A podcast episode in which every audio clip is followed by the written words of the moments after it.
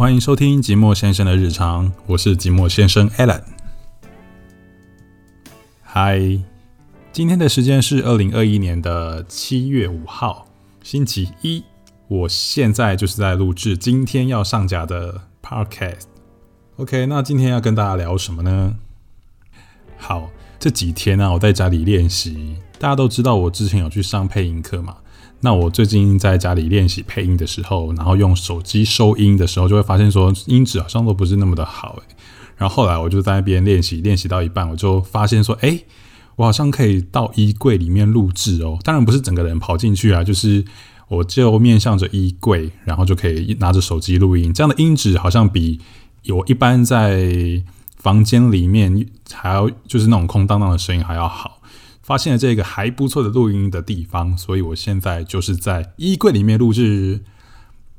就是对面向着衣柜录制了。没错，就是这样，还蛮幽默的一个录音的地方。我看了一下现在录音城市的那个波形，好像还不错哦。哦，没拜没拜。好，那今天要跟大家来分享什么事情嘞？今天要来跟大家分享的是一部。日本的动画叫做《夏日大作战》（Summer Wars），是在二零零九年上映的一部日本科幻纪浪漫电影。其实这部日本动画呢，我其实在二零一一年的时候有曾经租过它的 DVD，跟大学同学们一起看。但是那个时候可能是我们是星期五下午上完课之后，我就去出租店里面去租了一些 DVD 来看。对。那个时候刚好很流，应该是也不是说流行，刚好那一阵子，那一阵子大家都很有默契，就是在星期五的下午会去做这件事情，就去租了 DVD。我们那时候看了很多部鬼片，然后其中呢有看了一部这一部日本的动画。听说这一部日本动画在当时也蛮有名的，只是说我那时候就看到睡着，可能是因为 星期五下午然后太累了，然后就在那边看到睡着。但是我醒了之后，我也没有特别的，我没有很强烈的感觉，我要把这部 DVD 看完。所以我当时好，应该有看完，有看完吗？还是没看完？我没什么印象。但是我对这一部的剧情是没有印象的。那为什么我最近会把这一部电影拿出来看呢？就是我之前呢在听 Podcast 的时候，就在也是一样是听吉莫拖延的节目，他那一集有介绍了。那是吉雷狼，同时也有在讲到这一部《夏日大作战》。那其实这一部我之前就看过了，但是我没有把它看完诶。那好吧，那我就把它看完好了。对我就在 Netflix 看到它，那跟大家稍微介绍一下这一部动画片到底在做什么。电影最主要是在叙述一个男生，他才高二而已，他是一个数学天才，我们叫他小健好了，他叫小鸡健二啦，但是我。我忘记在剧里面到底是用怎样的的那个翻译，Wiki 翻译是小鸡剑二，但是我忘记 Netflix 翻什么，但没关系，我们我们就叫它小剑，说不定就叫剑二啦，我忘记了。好，在学姐藤原小希的拜托之下，夏希藤原夏希的拜托之下，一同前往他祖母，就是他阿妈住的地方，来庆祝他阿妈九十岁的生日哦。一同前往他祖母的地方的宅地来庆祝曾祖母九十岁的生日。哇，曾祖母哎！说到曾祖母，其实我小时候也有遇过曾祖母。那时候我大概五五六岁的时候，我的阿祖才离开我。好，那当时呢，因为夏曦就是女主角，她有答应了她的曾祖母说要。要交到男朋友了，所以呢，她就只好请她的学弟，高中学弟来扮演她的男朋友。对，所以呢，她就找到找了剑二来冒充他男友。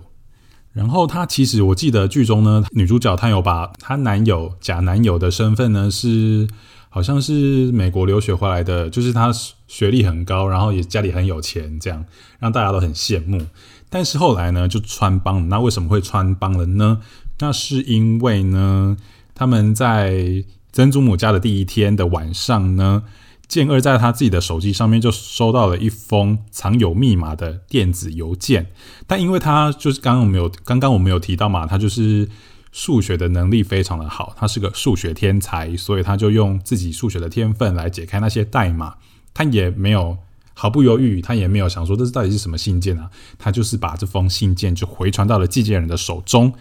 然后随后他就发生了一件网络入侵的案件。那在哪边入侵呢？他们就是有一个虚拟的世界叫做 OZ。当时的 OZ 呢，有超过十亿人使用哦，并且在那个虚拟的世界里面有，就是有很多角色。然后剑二呢，其实他是在里面当 OZ 的 DJ 管理员。那 OZ 呃，OZ 这个虚拟世界其实跟我们当时跟剧里面的日本的世界社会里面是有紧密的连接在一起的，就很多功能都需要透过这个 OZ 的虚拟世界来执行。好，那。剑二呢，他就在无意间解开了这些密码，然后他隔天早上呢，他就看到他出现在他的照片出现在电视机前面，然后他是一个通缉犯。那过没多久呢，警察就要来抓他了。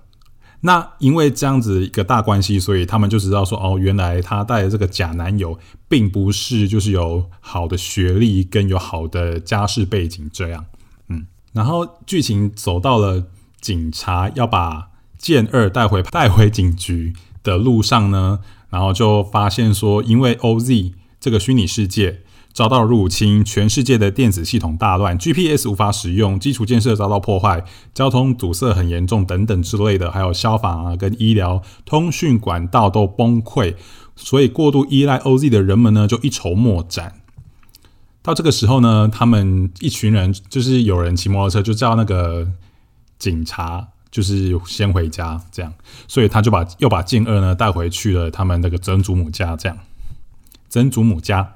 在这个时候呢，没有在使用 OZ 的曾祖母知道了这个状况之后，认为日本现在正处于一个很紧急的一个状态，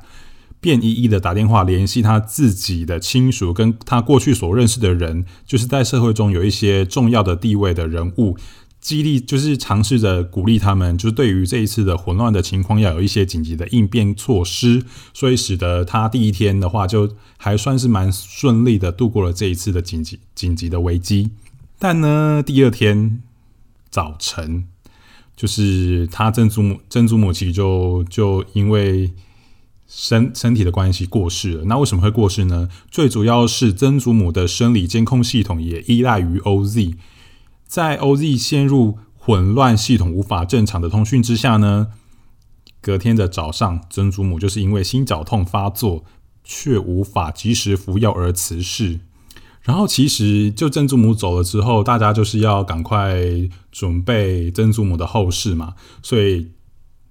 他们那一个大家庭里的女性就是开始着手的。开始着手的在进行这件事情，可是呢，男生这一边的阵营呢，他们就觉得说不行，我们要报仇，我们要就是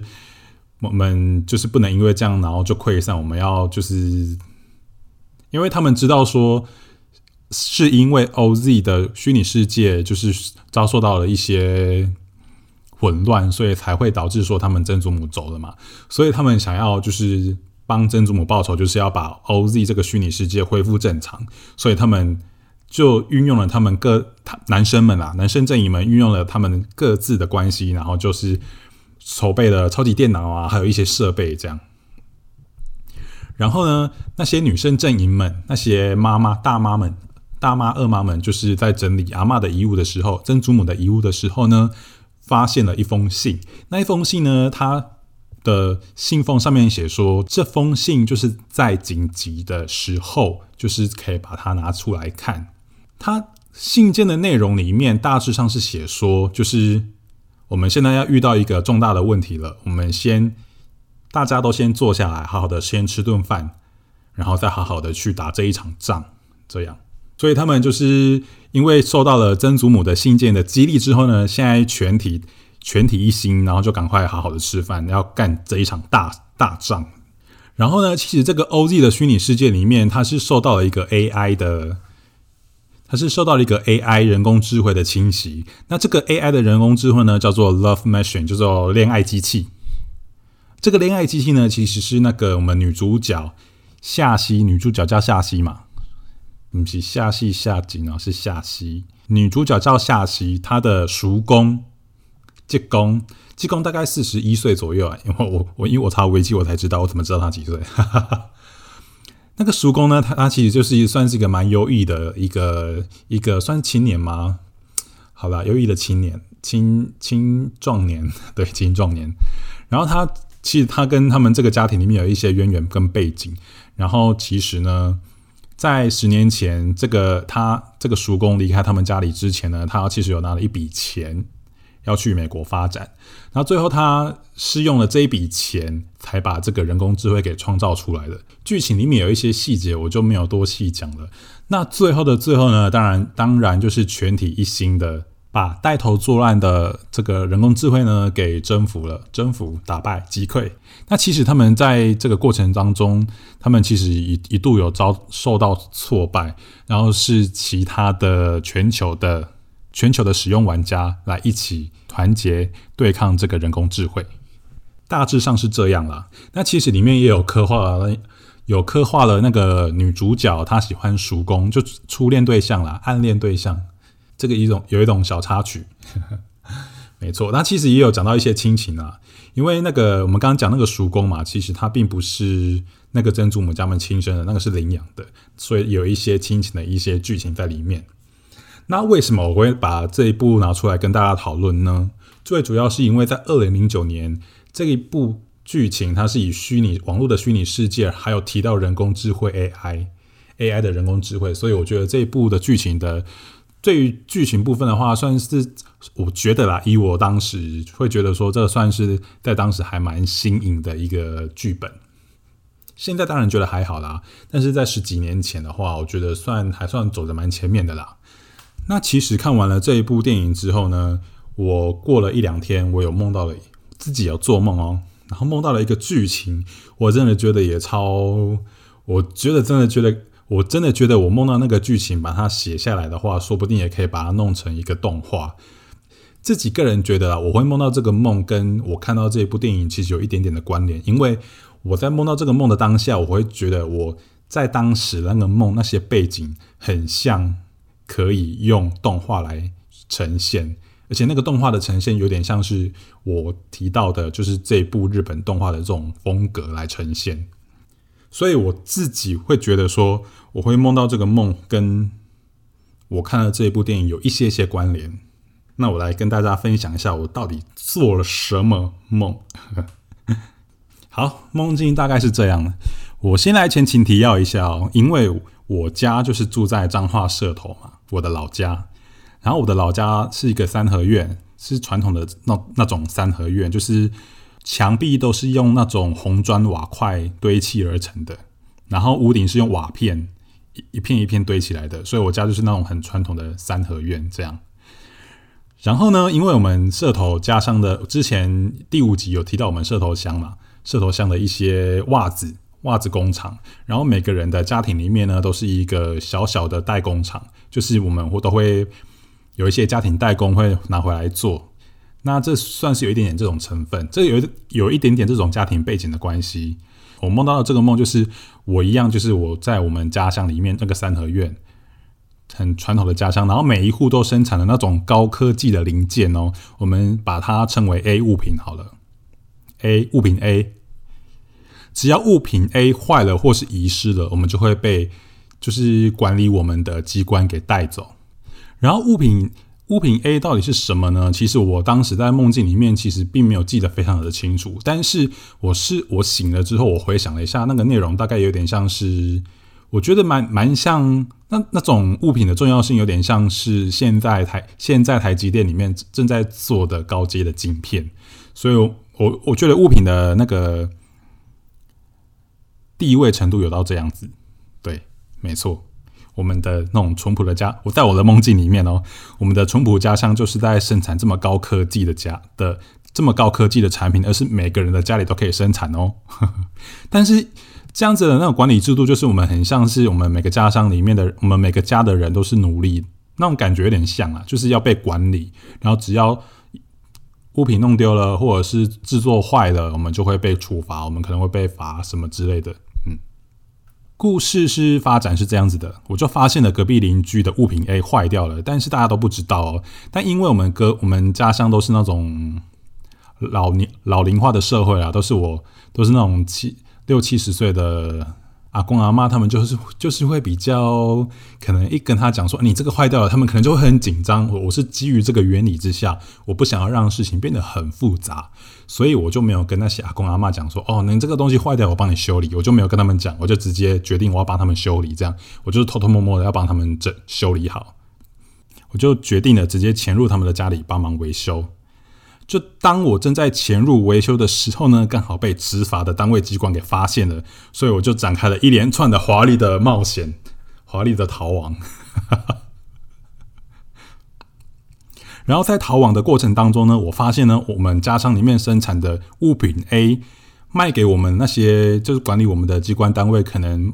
卖不到一块美金，但是那些执法单位机关可以卖给世界这个产业链的需求。可以卖到这个世界的产业链，可以卖到一个一千块美金，大致上是这样子的价差了。所以我就觉得说，哇，原来我们就是在做那种很苦，就是那种劳力阶层的，然后帮别人赚那种很大的价差。事后我发现说，我们竟然在做这种，我们在我们竟然可以做那么高级的高科技产品，然后竟然让他们剥削那么严重，我大致上就梦到这样，然后我就醒了。但是我觉得前面的画风就好像我要跟那些非法。单位对抗的样子，也不是非法啦，就是管理我们的单位对抗，就有点像是要对抗那个虚拟世界一样。我觉得还蛮幽默的，就分享给大家笑笑，听听笑笑。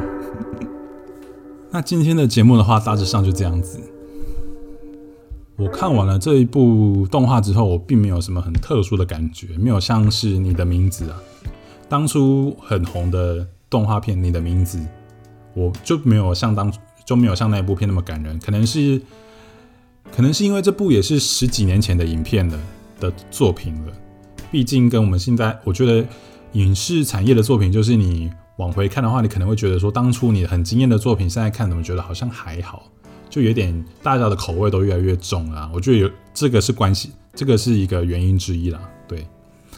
好，今天这一整的内容呢，就这样分享给大家。那。